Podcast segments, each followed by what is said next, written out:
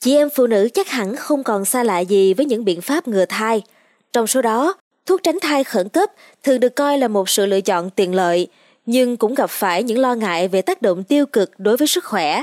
Điều quan trọng là chúng ta cần hiểu rõ nguyên lý hoạt động của loại thuốc này và liệu chị em phụ nữ cũng như là các đấng mày râu đã có đủ thông tin về những hệ lụy nặng nề mà chúng có thể mang lại. Chúng ta sẽ cùng bàn về chủ đề này trong podcast ngày hôm nay. Mời quý thính giả lắng nghe. Quý thính giả biết không, mặc dù các bác sĩ khuyến cáo rằng nên tránh sử dụng thuốc tránh thai khẩn cấp, nhưng thực tế là nhiều chị em vẫn mặc kệ và chọn nó. Vì sao? Đơn giản thôi, tính tiện dụng và hiệu quả nhanh chóng mà. Các nghiên cứu mới đây đưa ra con số không tưởng, đến 95% hiệu quả ngừa thai trong vòng chưa đầy 24 giờ đầu tiên. Đối với trường hợp trứng đã được thụ tinh, thuốc tránh thai có tác dụng ngăn không cho nội mạc tử cung hình thành cửa sổ làm tổ.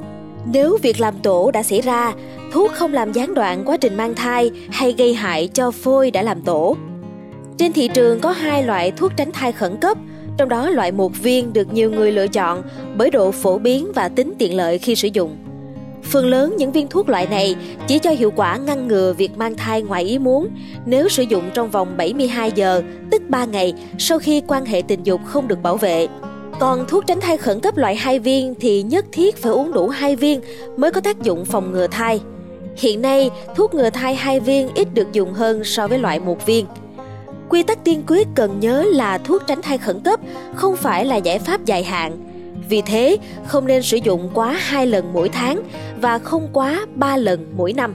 Nếu vượt quá mức này, chúng có thể gây ra những tác dụng phụ khó chịu như rối loạn kinh nguyệt và mệt mỏi. Phụ nữ có tình trạng sức khỏe đặc biệt, đừng quên thảo luận với bác sĩ trước khi quyết định sử dụng thuốc tránh thai khẩn cấp. Họ sẽ giúp định rõ liệu phương pháp này có phù hợp với bạn hay không. Đối với phụ nữ béo phì, có chỉ số khối cơ thể hơn 30 kg trên mét khối, dường như thuốc tránh thai khẩn cấp kém hiệu quả hơn nhưng không đáng kể và không có lo ngại về an toàn. Các tác dụng phụ khác của thuốc ngừa thai khẩn cấp có thể là đau đầu, chóng mặt, buồn nôn hoặc nôn sau khi uống thuốc, căng tức ngực, đau bụng hoặc mệt mỏi. Những hiện tượng này thường không kéo dài và tự hết.